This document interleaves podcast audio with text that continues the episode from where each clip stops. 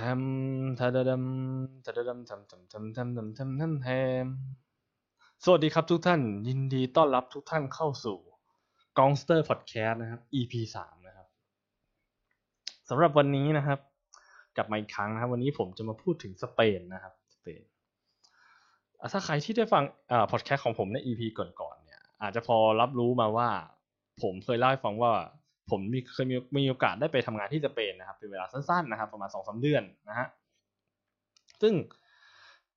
เอ่ออยู่ๆเมื่อวันนี้นะ ผมก็มานึกขึ้นได้ว่า สเปนเนี่ยแม่งไม่อยู่ในสายตาคนไทย คุณเชื่อไหมอ่าลองลองคิดดูนะ ถ้าเกิดคุณนึกถึงประเทศที่แบบคนไปเที่ยวกันอะ คนไทยไปเที่ยวกัน ไม่มีสเปนอยู่ในความคิดเลยนะส่วนใหญ่นะครับ ประเทศคนไทยนะครับ จะเที่ยวประเทศใกล้บ้านก่อนนะครับ อย่างเช่น ญี่ปุ่นเลยครับ อันดับแรกโอ้โหใครๆก็ไปญี่ปุ่น ต่อไปก็สิงคโปร์เวียดนามลาวกัมพูชา ไต้หวัน อินโดนะฮะอ่ามาเกาหลีนะฮะเกาหลีใต้นะครับ ก็มีคนไปฮ่องกงก็มีไปนะครับ ถ้าเกิดพูดถึงประเทศไกลๆหน่อยก็มีรัสเซียนะครับ คนไทยก็เริ่มไปกันเยอะนะครับช่วงนี้อังกฤษนะครับโอ้โหเยอะมากอังกฤษเนี่ยแล้วก็อเมริกาเลยนะครับอเมริกา แต่สเปนเนี่ยไม่เคยอยู่ในสายตาของคนไทยเลยหรือแบบ ไม่ใช่บอกว่าไม่เคยอยู่ในสายตาคือแบบเป็นประเทศที่ถูกพูดถึงน้อยมากนะฮะอะทีนี้กลับกลับมาที่ที่ผมบอกว่า ผมได้มีโอกาสได้ไปทำงานที่สเปน คือก็คือผมทำงานเป็น software engineer นะครับ ก็คือพูดง่ายๆว่าเขียนโปรแกรมนะฮะซึ่งตอนนั้นผมก็บินไปทำงานเป็นช่วงประมาณเดือนเอ่อมิถุนายนของปี 2019 นะครับ พูดตรงๆนะตอนผมก่อนจะผมจะไป ผมไม่รู้อะไรเกี่ยวกับสเปนเลยนะครับผมไม่รู้ด้วยซ้ำว่าอ่าบ้านเมืองเขาเป็นยังไงนะครับเอ่อผู้คนเขากินอาหารอะไรกันเขาใช้ชีวิตกันยังไงนะครับ ผมไม่รู้อะไรเลยนะครับ จนผมก็แค่ศึกษาช่วงก่อนไปประมาณแบบเดือนหนึ่งแค่นั้นเองเมืองที่ผมด้วยทำงานอยู่เนี่ยก็คือเมืองชื่อดังเลยครับก็คือบาร์เซโลนานั่นเองนะครับ ถ้าพูดถึงบาร์เซโลนาเนี่ยผมว่าคนไทยหลายๆคนอะนึกถึงทีมฟุตบอลก่อนเลย ทีมฟุตบอลบาร์เซโลนาเนี่ยโอ้โหขึ้นชื่อระดับโลก แชมป์เปี้ยนมาแชมป์ยูฟ่าแชมป์นู่นแชมป์นี่ อะไรเต็มไปหมดนะครับ ตามประวัติศาสตร์ประวัติศาสตร์นะฮะแล้วก็ทีนี้ ตอนที่เราจะไปเราก็ตื่นเต้นนะเราก็ตื่นเต้นเราก็แบบเฮ้ยโห เราจะได้ไปทำงานที่เมืองบาร์เซโลนาเลยนะเว้ยจะมีคนไทยสักกี่คนวะจะมีคนไทยสักกี่คนวะที่ได้ไปทำงานที่บาร์เซโลนาไม่งเอ้ยโหสุดยอดไปเลยนั่นคือในใจนะคือในใจที่เราคิด นะเราก็ดีใจเราก็ดีใจนะฮะทีนี้ เราก็บินไปครับ บินไปประมาณสิบหกไม่สิบสิบสามสิบสี่ชั่วโมงนะครับ ต่อเครื่องรอบหนึ่งรวมๆเป็นสิบสี่สิบห้าชั่วโมงประมาณนะครับไปถึงนู่นมาดึกๆแล้วสิ่งแรกที่ผมเจอกับที่เมืองบาซ่านะครับ ผมก็ลงสนามบินไปถึงตอมอครับเขาก็ถามผมครับว่า เนี่ย อ่า คุณมาทำอะไรยูอะมาทำอะไร ผมก็บอกว่า อ๋อผมทำงานมาทำงาน ผ เนี่ยอาชีพผมมาเขียนโปรแกรม ผมก็บอกเนี่ย เออเขาเหมือนเหมือนเขาฟังไม่ชัดอะผมแบบฮะอะไรนะ อะไรอะไรโปเกมอนโปเกมอนหนูแบบโปเกมอนที่อะไรวะในใจโปเกมอนอะไรวะมึงจะว่าแต่เราก็แบบไม่ใช่ไม่ใช่เราบอกไม่ใช่ไม่ใช่โปเกมอนเลยไม่ใช่แล้วผมอ๋อผมผมผมเขียนโปรแกรมเนี่ยผมเขียนโปรแกรม แต่เราอ๋อบอกอ๋อเป็นโปรแกรมเมอร์นู่นนี่นั่นอะไรเงี้ยคือจริงอะผมก็น่าจะมานั่งคิดทีทำไมกูไม่บอกว่าเป็น software engineer ไปก็จบเพราะว่าถ้าเป็นสนามบินเนี่ยเขาจะรู้นะเขาจะรู้นะก็โอเคก็ไม่มีอะไรครับ ก็ผ่านเข้าประเทศไปครับปึ๊บปั๊บนะฮะรับกระเป๋าเรียบร้อย ปรากฏว่าคืนแรกยังไม่จบนะ กลับไปไปถึงห้องที่พักนะครับ อ่า ผมก็รีบไปถึงที่พักเลยตอนนั้นคือด้วยความที่มันไปถึงดึกแล้วประมาณแบบสามทุ่มสี่ทุ่มเราก็เริ่มเหนื่อยแล้วไงเราก็อยากจะไปนอนอะไรเงี้ย เราก็รีบๆรับกระเป๋ารีบไว้ปรากฏว่าเราลืมดูครับ กระเป๋ามีรอยแตกครับกระเป๋าผมมีรอยแตกพอไปถึงที่พักอลองนึกลองนึกภาพง่ายๆครับก็คือกระเป๋าผมอะ่ะมันเป็นกระเป๋าแบบเหมือนกระเป๋าลาก แต่ว่าเป็นแบบเปิดปิดแล้วพับแล้วก็มีตัวล็อกอะครับอ่าไม่ใช่เป็นแบบซิป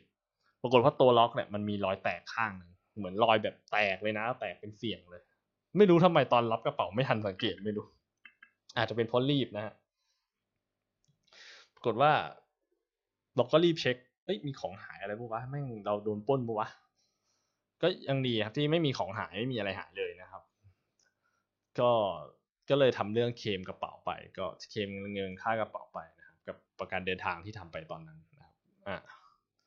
ก็ยังดีที่ของไม่หายแต่ว่าเราก็เสียกระเป๋าไปเสียกระเป๋าไปหนึ่งหนึ่งอันนะครับ เพราะว่า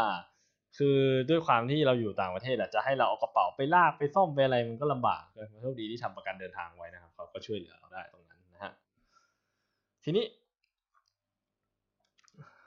หลังจากคืนแรกไปแล้วเนี่ยมันก็เริ่มการใช้ชีวิตละเริ่มการใช้ชีวิต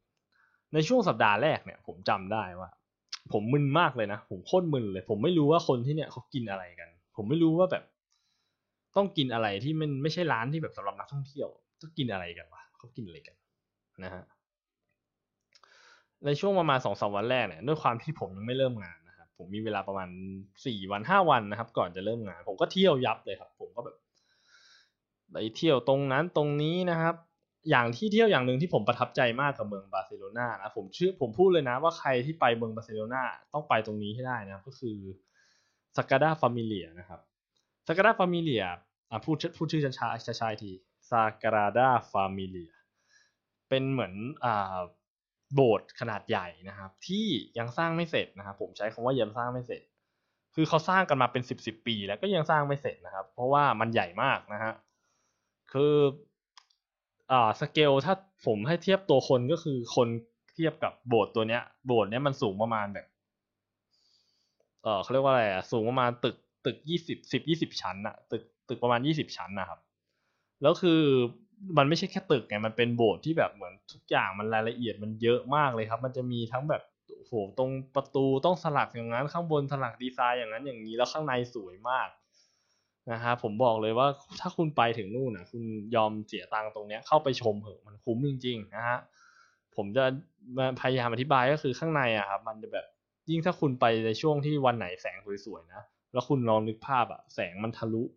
เข้ามาในตัวโบสถ์แล้วแบบโบสถ์มันกว้างมันสูงมากครับ แล้วตกแต่งข้างในแบบสวยงามมีสีสันแบบ คุณจะเห็นมันมันเหมือนกับมีสีสันแบบทุกเฉดสีเลย คุณจะไม่ได้เห็นแค่แบบวิโบสถ์ทึมๆที่มีแสงลอดเข้ามาอะไรอย่างเงี้ยอันนี้มันแบบมันตะการตามากครับ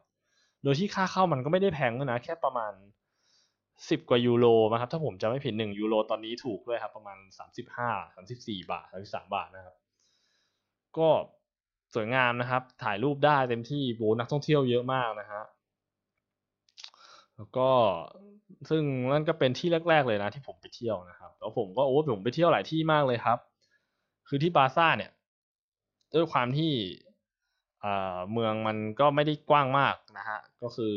นั่งรถนั่งนั่งทัวร์จริงๆ ถ้าเอาเที่ยวจริงๆ ถ้าคุณขยันหน่อยนะ ใช้เวลาประมาณวันสองวันอะก็เที่ยวครบแล้วนะฮะ อ่ามีอีกที่หนึ่งที่ผมรู้สึกว่า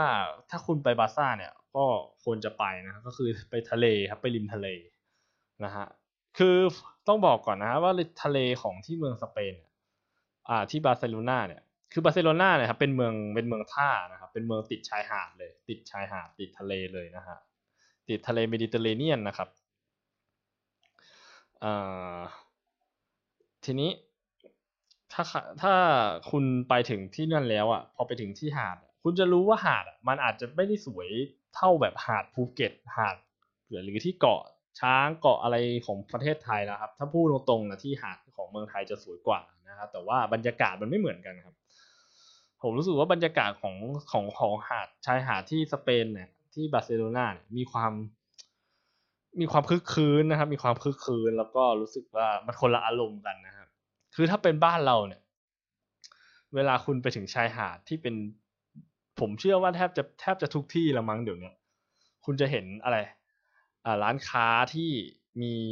เก้าอี้ให้คุณนั่งใช่ไหมเพียงแต่ว่าถ้าคุณไปนั่งคุณต้องสั่งน้ำสั่งซื้อน้ำซื้ออาหารของเขาแล้วคุณถึงจะนั่งได้อะไรอย่างเงี้ยคือมันจะไม่ค่อยมีหาดที่แบบให้คุณอะเอาเสื่อไปปูไปนอนได้ด้วยตัวเองที่เป็นยิ่งโดยเฉพาะที่เป็นหาดสวยๆนี่โอ้โหเป็นของร้านอาหารหมดนะครับ ที่ ที่ผมจำที่ผมสังเกตนะ ที่เมืองไทยนะ ถ้าผิดถูกยังไงก็บอกบอกกันได้นะคอมเมนต์กันมาได้ แต่อันนั้นถ้าช่วนะครับมันจะเป็นอีกแบบหนึ่งเลยก็คือ มันจะไม่มี แบบว่าเฮ้ยริมชายหาดจะมีร้านอะไรเงี้ยคือชายหาดมันก็คือชายหาดเลยครับมันอาจจะมีแบบร้านค้าที่แบบเป็นบาร์เป็นอะไรอยู่บ้างครับ แต่ว่าแบบ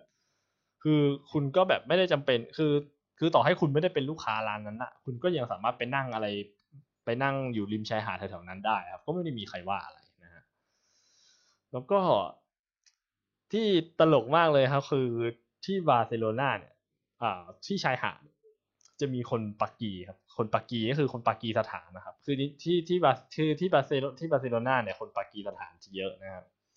คนปักกีสถานพวกเนี้ยเขาจะชอบมาขายของนะครับ ขายแบบขายของที่ชายหาดแล้วที่มันตลกมากเลย มันไม่ได้ขายของธรรมดาเว้ยมันคือแบบเขาจะคอยเดินถามทุกคนเลยนะแบบ เอ้ย คุณเอาแรกๆเขาจะถามง่ายๆก่อน เอาโค้กไหมเอาโค้กมีเอาน้ำเปล่าไหมเอาโค้กไหม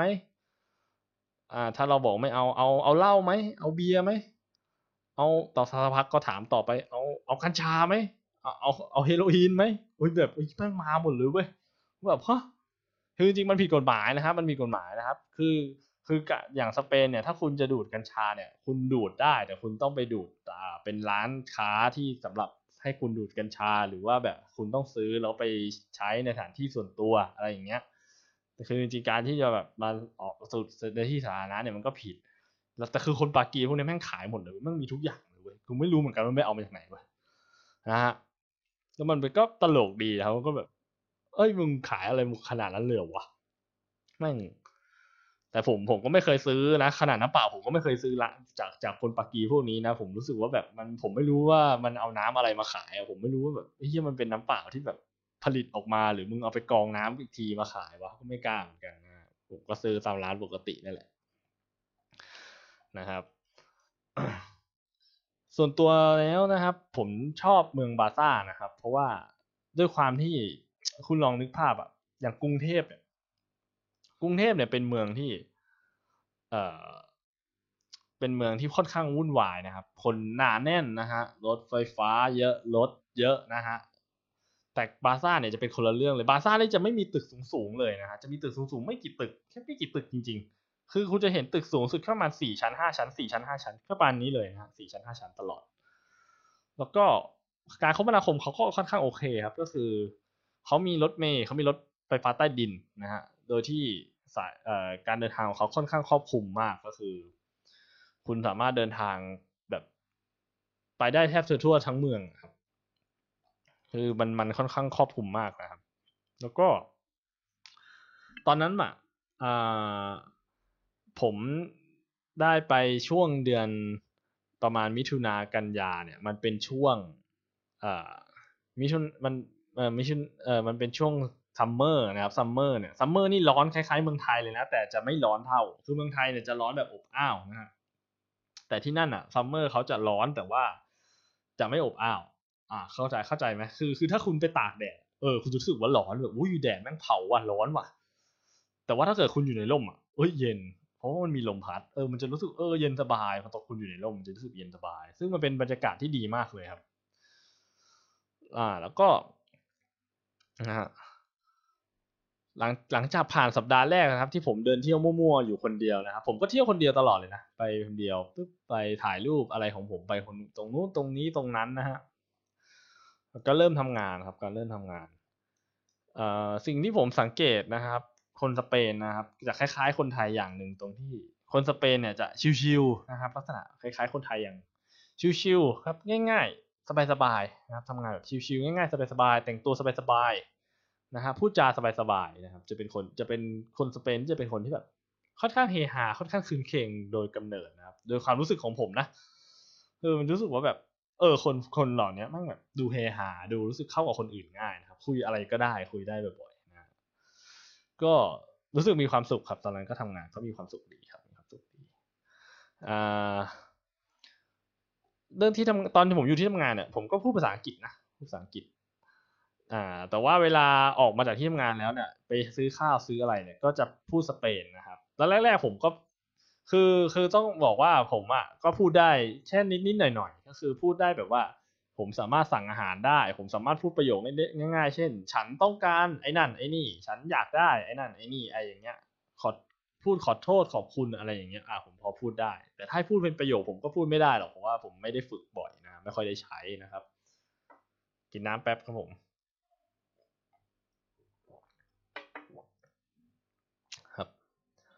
อะทีนี้ครับอ่าจะพูดต่อไปครับก็คือนี่ครับ นอกจากเมืองบาซ่าแล้วนะครับผมก็มีโอกาสได้ไปเที่ยวนะครับ ในวันเสาร์อาทิตย์อยู่ด้วยนะครับอ่าโดยที่ผมมีโอกาสได้ไปเที่ยวเมืองใกล้ๆครับ อย่างเมืองบาเลนเซีย อันนี้ก็น่าจะเป็นถ้าพูดชื่อบาเลนเซียเนี่ยผมว่าคนไทยหลายๆคนก็น่าจะเคยได้ยินน่าก็มาจากทีมฟุตบอลเหมือนกันนะครับบาเลนเซียนี่ก็มีชื่อนะครับ เรื่องทีมฟุตบอล บาเลนเซียนี่ผมตอนนั้นผมไปเที่ยวแค่เสาร์อาทิตย์ครับเสาร์อาทิตย์เอ่อลักษณะของสองเมืองนี้ครับจะอ่าคล้าย ๆ กันในเรื่องของการผู้คนนะครับ ผู้คนก็เหมือนกันครับ ผู้คนก็จะดูเฮฮาปาร์ตี้ดูเฮฮาละละแต่บาร์ซ่าเนี่ยจะเป็นเมืองปาร์ตี้มากกว่าคำว่าเมืองปาร์ตี้เนี่ยมันเป็นยังไงก็คืออ่าพูดง่ายว่าถ้าเกิดคุณเดินไปตามท้องถนน หรือว่าคุณเดินไปในรถไฟฟ้าใต้ดินเนี่ยบางทีคุณจะเห็นแบบกลุ่มผู้คนอะแบบ มาจากไหนไม่รู้อะเหมือนอยู่แบบเหมือนเขาเดินทางกันมาเนี่ยยังมีอยู่วันหนึ่งตอนนั้นผมอยู่ ผมกำลังเดินเดินทางในเมืองบาซ่าอยู่จำไม่ได้แล้วว่าไปไหนแต่อยู่รถไฟฟ้าใต้ดินนี่แหละทีนี้มันต้องทานสิทใช่ไหมก็คือเหมือนเปลี่ยนสาย ผมก็เดินไปเปลี่ยนสาย อยู่ๆก็มีแบบเหมือนกับเป็นคนคนสเปนกลุ่มหนึ่งอะเหมือนเขาก็ร้องรำทำเพลงกันมา แล้วก็เหมือนกำลังเดินอยู่ในระหว่างการเดินทางครับเขาก็จะเปิดร้องเพลงกันเสียงดังร้องเพลงแบบ เพลงเพลงเพลงละตินนะครับเพลงละติน อ่า แล้วก็แบบมันก็ดูเฮฮาปาร์ตี้ดีนะ ดูแบบเออดูแบบดูคนมันมีความสุขเดียแล้วแบบแล้วคือคนคนรอบข้างที่มองที่เห็นคนกลุ่มเนี้ยก็ไม่ได้แบบรู้สึกว่าลำคาญหรือรังเกียจเพราะว่าเสียงดังนะเขาก็รู้สึกแบบเฮฮาไปด้วยนะรู้สึกแบบยิ้มแย้มไปด้วย ซึ่งมันเป็นภาพที่ เออ มันก็ดีนะ คือเหมือนกับว่าแบบ มันดูไม่เครียดอะครับ มันดูแบบคืนเคงมันดูไม่เครียดอะครับ อันนั้นคือคือความอารมณ์ของเมืองบาซ่าจะเป็นแบบนั้นนะฮะ และยิ่งถ้าใครไปนอนพักมีโอกาสได้ไปพักอยู่แถวริมทะเลนะโอ้ยผมบอกเลยคุณคุณอาจจะนอนไม่หลับนะ เพราะว่ากลางคืนเนี่ยที่ทะเลเขาปาร์ตี้กันทุกคืนเขาเปิดเพลงเสียงดังกันทุกคืนนะฮะเขาโอ้โหปาร์ตี้ปาร์ตี้กันตลอดนะฮะถ้าใครที่ชอบความเงียบๆอาจจะไม่แนะนำให้ไปอยู่ที่ทะเลนะไปอยู่แถวๆทะเลนะ แต่อย่างบาเลนเซียเนี่ย เมืองบาเลนเซียเนี่ยก็คล้าย ๆกันครับ ก็คือ แต่จะไม่ค่อยปาร์ตี้เท่านะครับ แต่ว่าเมืองบาเลนเซียจะเป็นเมืองที่ดูพัฒนาขึ้นมาหน่อยอ่าคือจะมีเริ่มมีตึกสูงบ้างนะครับ เริ่มตัวตึกจะดูร่วมสมัยมากขึ้นนะครับ แล้วก็ที่เที่ยวก็สวยงามครับ สวยงาม ถ้าเกิดใครได้มีโอกาสได้ไปบาเลนเซีย ที่ชายหาดชายหาดที่บาเลนเซียสวยกว่าของบาร์เซโลนาอีกนะครับ เพราะว่าด้วยความที่ ผมว่าเขาจัดระเบียบดีกว่าด้วย แล้วก็ผู้คนเขาไม่ไม่เยอะเท่านะครับ แล้วก็หาดที่บาเลนเซียจะสวยกว่านะครับสวยกว่ามากแล้วก็อ่าหลังจากที่ผมทำงานได้ไปประมาณเดือนหนึ่งนะฮะผมก็เริ่มรู้จักคนมากมายครับ ผมก็เริ่มรู้จักคนมากมายเริ่มเริ่มรู้จักกับเหมือนกับสนิทกับคนที่ทำงานมากขึ้นนะครับ ซึ่งคนที่ทำงานผมเนี่ย ก็จะมีมาจากอ่าหลากหลายประเทศเลยนะครับ ก็คือจะไม่ได้มีแต่แบบว่าคนสเปนนะครับอย่างอย่างทีมที่ทีมทีมที่ผมอยู่นะครับ ก็จะมีอ่าคนเลบานอนนะครับ คนโมร็อกโกคนอินเดียนะครับอ่าคนอียิปต์นะครับซึ่งก็จะสังเกตได้ว่าแต่ละคนเนี่ยก็จะมาจากคนละประเทศกันเลยนะฮะก็คือไม่ได้แบบว่าเหมือนกับว่ากองมาจากประเทศใดประเทศหนึ่งนะครับ แล้วก็อย่างอย่างอ่าทีมอย่างอย่างอีกทีมหนึ่งที่แบบทำงานด้วยกันบ่อยๆ ก็จะมีคนเวียดนามก็มีนะครับ คนเวียดนามก็มี ทั้งบริษัทเนี่ยมีคนไทยอยู่สองคนครับก็คือผมนะครับ แล้วก็มีรุ่นพี่คนหนึ่งครับเป็นรุ่นพี่ผู้หญิงที่เหมือนกับเขามาอยู่ได้ก่อนประมาณเกือบเกือบปีนะตอนนั้นผมจำไม่ได้แล้วว่าตอนที่ผมเข้ามาเขาอยู่มันมาถึงน่าจะเกือบเกือบปีแล้วแหละตอนนั้น ก็เราก็คุยกันบ้างครับคุยกันก็สนิทกันดีครับ มีแบบไปเฮฮาปัดไปเฮฮาแล้วก็ไป เหมือนกับตอนเย็นก็มีไปทานข้าวแบบว่าเออไปไปทานข้าวอะไรอย่างนี้บ้างครับเพราะว่าเพราะว่าเหมือนกับคือด้วยความที่มันเป็นคนไทยด้วยกันนะครับมันก็คงพูดกันง่ายครับเออ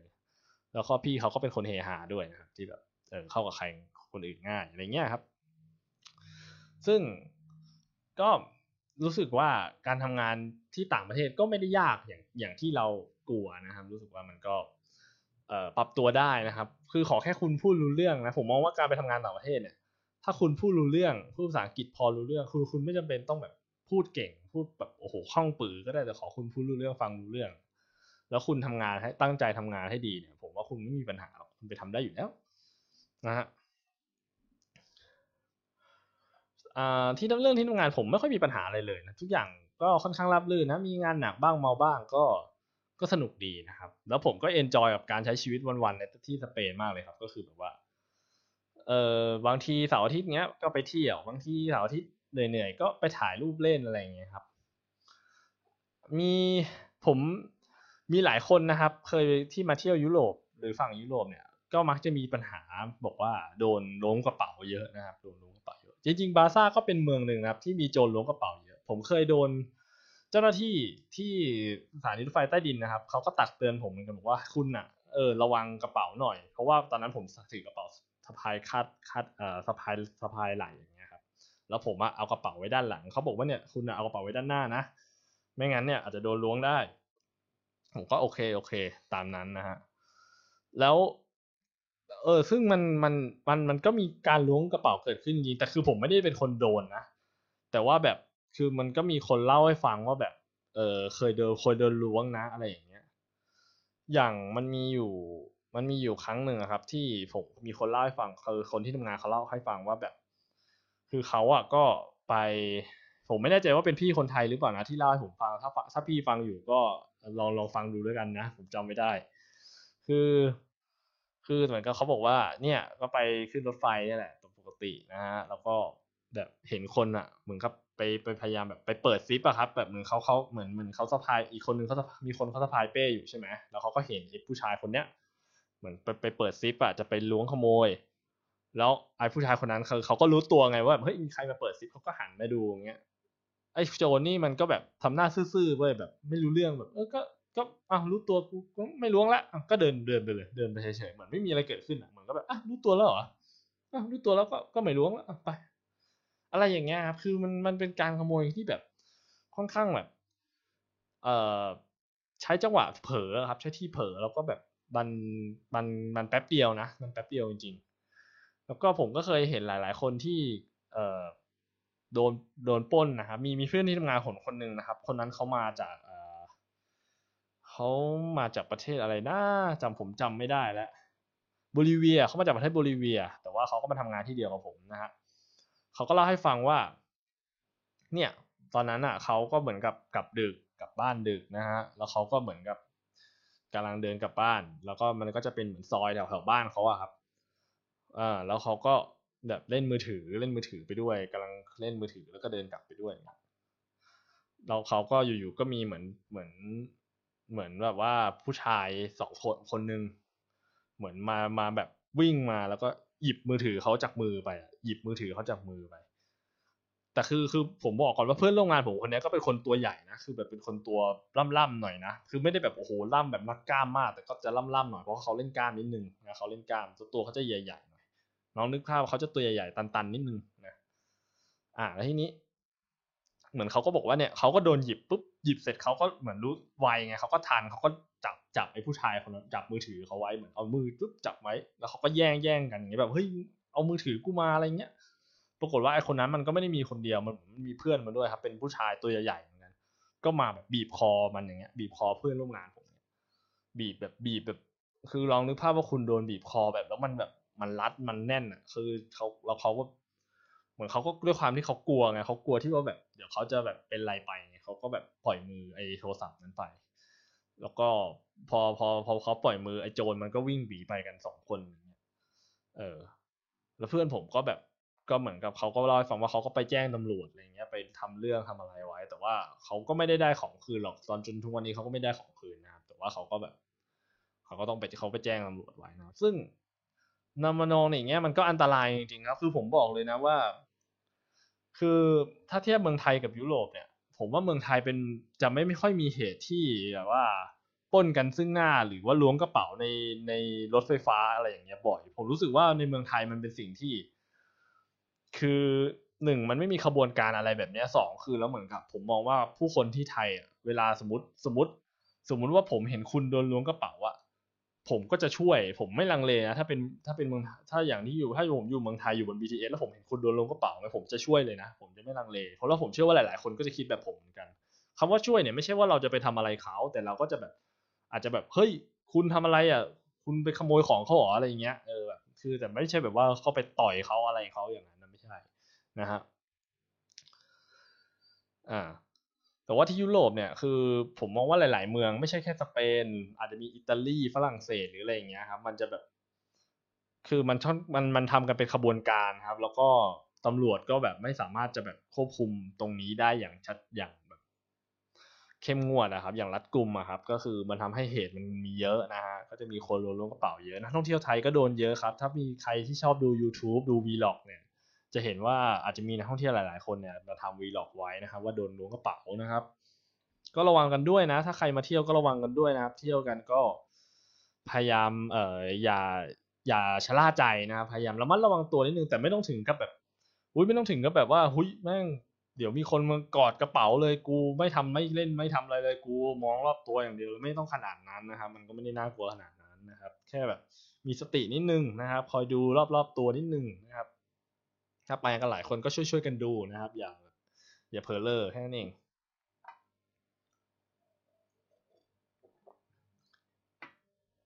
ก็สิ่งหนึ่งที่ผมชอบนะครับที่สเปนเอ่ออาหารก็ชอบนะ ชอบนะ ไม่ใช่คือผมบอกเลยว่า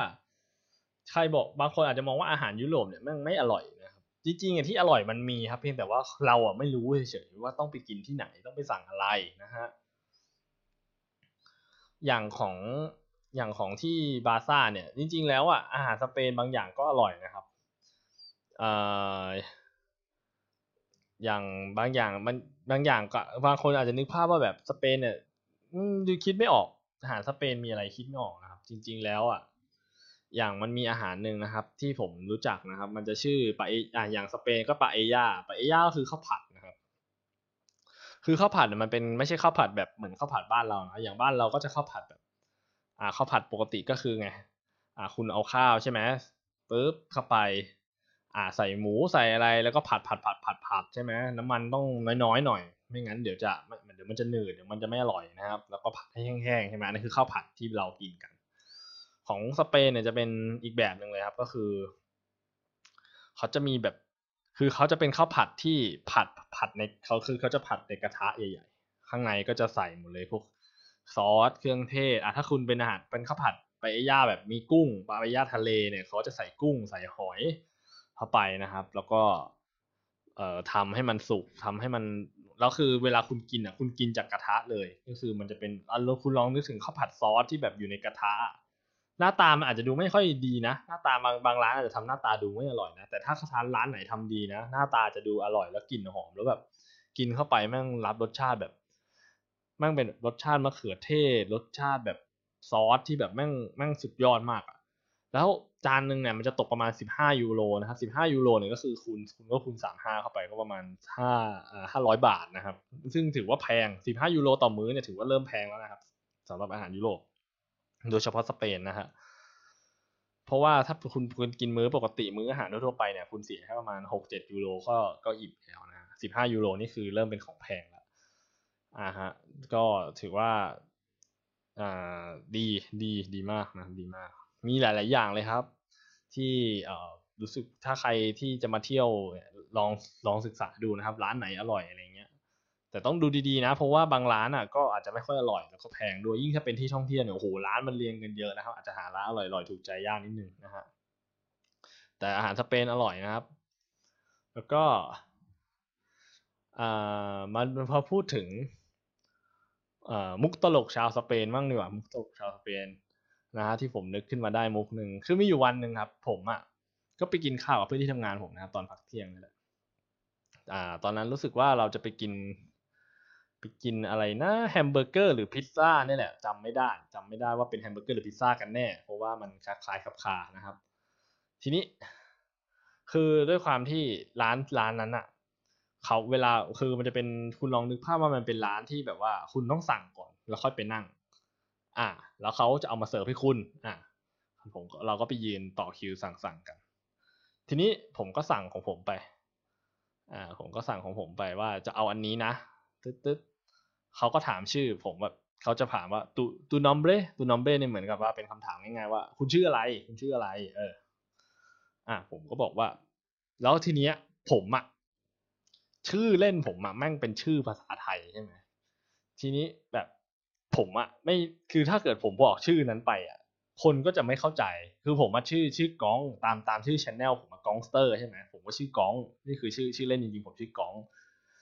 อะจะให้ผมบอกชื่อจริงภาษาไทยมันก็ไม่ได้อยู่แล้วคือแบบ ไม่มีใครอ่านออกหรอกคนใครใครมันจะมานั่งอ่านออก ชื่อชื่อภาษาไทยอย่าเป็นชื่อที่อ่านยากนะครับสำหรับคนต่างประเทศอะอะผมก็แบบแล้วถ้าแค่ผมบอกว่ากองกองอย่างเงี้ยเหรอบอกกองอย่างเงี้ยเหรอเขาก็จะแบบ มันผมว่ามันก็แบบน่าจะฟังยากอะสำหรับเขาอะนะผมก็เลยบอกว่า ผมอย่างนี้ ผมก็นึกขอนึกคือผมนึกมาก่อนแล้วแหละกูชื่อฮวน คือคนสเปนจะมีชื่อฮวนฮวนคือจะเขียนภาษาอังกฤษเป็นตัว J U A N เขียนง่ายๆประมาณนี้ แต่เวลาอ่านเขาจะอ่านเป็นตัวเหมือนเหมือนหอหีบฮอนุฮูกอะครับตัว J เขาจะอ่านเป็นหอหีบฮอนุฮูกเขาจะออกเป็นฮวนผมแบบอะผมชื่อฮวนแบบฮวนเนี่ยผมก็บอกไปฮวน แล้วเขาก็มองหน้าผมแบบคือผมว่าในใจเขาอะแม่งบอกว่ามึงเนี่ยนะชื่อฮวนหน้าอย่างมึงเนี่ยนะชื่อฮวนผมว่าแบบผมก็ไม่ได้พูดอะไรก็ว่าโอเคโอเค ก็แยกย้ายไป ทีนี้ ตอนไปถึงโต๊ะเนี่ยผมก็คุยเรื่องนี้กับเพื่อนที่ทำงานผมบอกว่าเนี่ย ผมก็บอกเขาผมบอกเขาไปว่าผมชื่อฮวน ทีนี้มันมีมุกตลกของตรงที่เมืองบาร์เซโลนาอยู่คืออะผมต้องอธิบายก่อนนะว่า ถ้าใครอาจจะเคยได้ยินมาบ้างนะครับ ก็คือสเปนเนี่ยมันมีหลาย ๆ แคว้นนะครับกับแคว้นนั้นแคว้นนี้แคว้นนู้นโดยที่เมืองบาร์เซโลนากับเมืองทางตะวันออกเนี่ยเขาจะเรียกว่าอ่าอ่าคาตาโลเนียนะครับแคว้นคาตาโลเนีย ก็คือผู้คนที่อยู่ในแคว้นนั้นนะเขาจะเรียกว่ากาตาลันนะครับเหมือน ก็เขาเขาเรียกว่ากาตาลัน ซึ่งกาตาลันเนี่ยคาตาโลเนียแคว้นคาตาโลเนียเนี่ยเขามีภาษาของตัวเองเหมือนกันนะครับมันก็เป็นภาษาที่คล้ายๆภาษาสเปนนั่นแหละเพียงแต่ว่า คือคุณลองนึกถึงอารมณ์ภาษาไทย แล้วคุณมีภาษาภาคอีสานก็มีภาษาอีสานอะไรอย่างเงี้ยครับอ่านะเขาจะคล้ายกันเขาจะมีภาษาคาตาลัน ซึ่งภาษาคาตาลันเนี่ยจะไม่ได้อ่านออกเสียงเหมือนสเปนหมดนะฮะอย่างมันมีชื่อหนึ่งเป็นชื่อชื่อที่แบบ ชื่อของคนสเปนกาตาลันเลยเขาชื่อว่าจอร์ดี้คือเขาจะชื่อว่าจอร์ดี้ก็เขียนเขียนภาษาอังกฤษตรงเลย J O R D I จอร์ดี้นะฮะทีนี้ แต่ถ้าเป็นคนสเปนอะเขาจะไม่ใช้ชื่อนั้นไงเพราะว่าคนสเปนจริงๆอะถ้าเป็นภาษาสเปนเขาจะไม่อ่านออกเป็นหอเป็นหอหีบนะฮะอันนี้อันนี้ใครเป็นผู้เชี่ยวชาญภาษาสเปนมาฟังก็ถ้าผิดถูกยังไงผมผมขอโทษด้วยนะ แต่ว่าอันนี้ผมเข้าใจคือ คือชื่อจอร์ดี้มันเป็นชื่อของคนกาตาลันนะครับมันเป็นชื่อเฉพาะของคนกาตาลัน นะฮะแล้วก็เราก็นั่งคุยกับเพื่อนที่ทำงานว่า เนี่ย เนี่ยคุณใครจะมีใครในเนี้ย ที่จะดูหน้าตาพอเป็นจอร์ดี้ได้บ้างแล้วผมก็แบบเราเราก็มองหน้ากันไว้เพราะว่าอย่างที่ผมบอกว่าทุกๆคนอะก็มาจากหลาย ๆ ที่ไงมีไม่ได้แล้วก็เดิมแล้วก็ทุกๆคนก็ไม่ใช่คนสเปนด้วยนะคนที่อยู่ในทีมผมที่ไปกินข้าวด้วยกันวันนั้นไม่ใช่คนสเปนเลยสักคนนะครับเออก็แบบ ผมก็บอกผมก็บอกเพื่อนเพื่อนคนหนึ่งว่าเนี่ยเอ้ยผมว่าคุณอะหน้าตาน่าจะเป็นจอร์ดี้ได้นะ หน้าตาคุณอะดูแบบดูแบบกึ่งกึ่งสเปนหน่อยดูแบบ ผมว่าคุณอะหน้าตาจะเป็นจอร์ดี้ได้ เออทุกคนก็แบบ เออก็น่าจะได้นะเออคนนี้คุณน่าจะเป็นจอร์ดี้ได้ แล้วผมก็บอก แต่ผมเนี่ยเป็นจอร์ดี้ไม่ได้แน่นอน หน้าตาผมมันแม่งเอเชียขนาดนี้บอกโอ้แล้วก็ทุกคนมันก็บอกโอ้คุณเป็นจอร์ดี้ไม่ได้หรอกคุณจะเป็นจอร์ดี้ได้ยังไง ไม่มีใครเชื่อคุณหรอกอะไรอย่างเงี้ยแล้วมันก็เหมือนกับว่าไอ้มุกตลกเล็กๆเนี่ยมันก็กลายเป็นเรื่องขำ เรื่องขำๆไปในในในในโต๊ะอาหารนะครับ ซึ่งอ่าพอมาเล่าอีกทีเนี่ย มันก็รู้สึกว่าแบบผมไม่ได้ตลกกับมุกนั้นนะ ผมตลกกับว่าแบบมันเป็นมุกที่ทำให้เราแบบได้เรียนรู้วัฒนธรรมอะไรใหม่ๆไปด้วยเออผมรู้สึกว่าแบบไอประสบการณ์แบบเนี้ยที่คุณเจอในแต่ละวันที่ผมไปทำงานมันเป็นอะไรที่แบบเออมันหามันหาไม่ค่อยได้นะ ถ้าเกิดคุณไม่ได้ทำงานต่างประเทศหรืออะไรอย่างเงี้ยซึ่งมันก็สนุกดีครับ มันก็สนุกดีนะครับ แล้วก็อีกอย่างหนึ่งที่ผมค้นพบในสเปนนะก็คือ อย่างที่ผมบอกนะครับ คนสเปนอะชอบปาร์ตี้นะครับ ทุกคืนวันศุกร์เนี่ยก็จะแบบเอาละเริ่มไปกินเหล้ากินเบียร์อันนี้คนไทยบอกโอ้ยคนไทยก็เป็น เออก็ก็จริงคนไทยก็เป็นก็จริงแต่ว่า แต่ว่าพวกเนี้ยเขาจะชอบ กินเบียร์กันเลยที่ทำงานนะก็คือพอเย็นวันศุกร์ประมาณห้าโมงเนี่ยคือเขาจะเอาเบียร์มาแจกกันแล้วเขาจะมีคนเอาเบียร์มาแจกแล้วก็จะมีคนคนไหนที่แบบเอ้ยเริ่มไปเลิกงานเร็วหน่อยเนี่ยเขาจะไปนั่งกินเบียร์กันที่เหมือนเป็นห้องครัวที่เป็นอยู่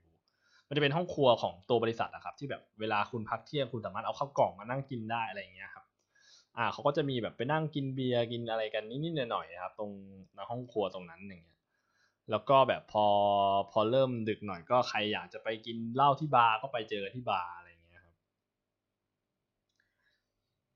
แล้วก็มีมีอยู่วันหนึ่งที่ผมนึกขึ้นได้นะผมก็ไปที่บาร์กับ กับพวกเพื่อนที่ทำงานผมนี่แหละคือแบบเราก็อยากไปคุยกับคนนั้นคนนี้อะไรเงี้ย แล้วก็เราก็กินเบียร์กินอะไรก็ยืนแล้วคือบาร์มันก็ไม่ใช่บาร์ที่ใหญ่มันก็ ตอนนั้นแบบเหมือนเพื่อนคือด้วยความที่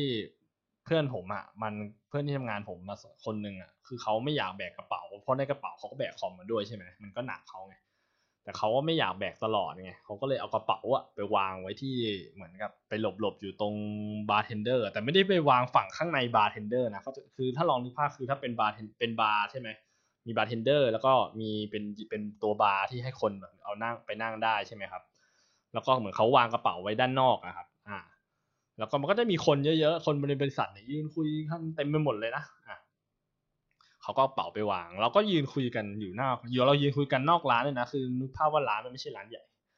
ผมก็ยืนคุยอะไรไปเรื่อยอย่างเงี้ยเล่ากันไปว่าผมมาอย่างไหนเนี่ยผมชอบทำไรนู่นนี่นั่นคุยกันไปนะฮะปรากฏว่าอ่าแล้ววันนั้นอะ ผมก็ขอตัวกลับก่อนนะครับ เพราะว่ามันก็ดึกแล้วตอนนั้นผมก็แบบเหนื่อยๆด้วยอยากอยากไปนอนนะครับผมก็กลับตัวบ้านสี่ทุ่มอะไรเงี้ยปรากฏว่าสัปดาห์ต่อมา มาเจอเขาปรากฏก็มาเจอเพื่อนร่วมงานผมอีกที ผมก็บอกอ้าวเป็นไงบ้างวันนั้นบอกมันก็บอกผมว่า เชี่ยถ้าเพราะคือถ้ามันพูดไทยได้มันน่าจะพูดยังไง